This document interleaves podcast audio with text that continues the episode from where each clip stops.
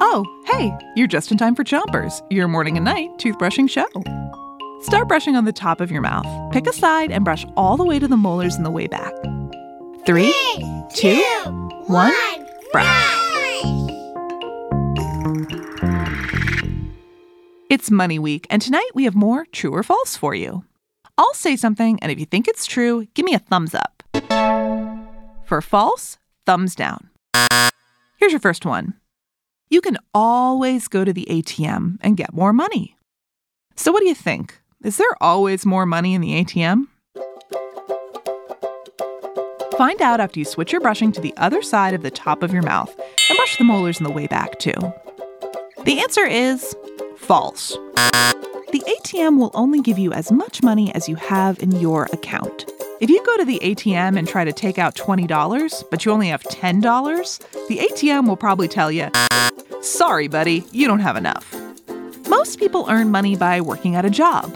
Every few weeks, their job will give them their paycheck. That's the money that they earned for their work. They put their paycheck into their account, and then they can get money to buy the things they need. Switch your brushing to the bottom of your mouth and brush your front teeth too. Here's another true or false kids can't use the bank. So is that true or false? The answer is false. Kids can use the bank. Switch your brushing to the other side of the bottom of your mouth. And don't forget those front teeth. Kids can get an account at a bank. They just need a little help from a grown up.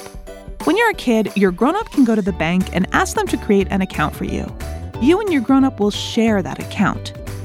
You can ask a grown up that you know who's old enough to do things like use the ATM and check how much money is in the account on the internet. Talk to your grown up. Maybe it's time for you to think about getting a bank account.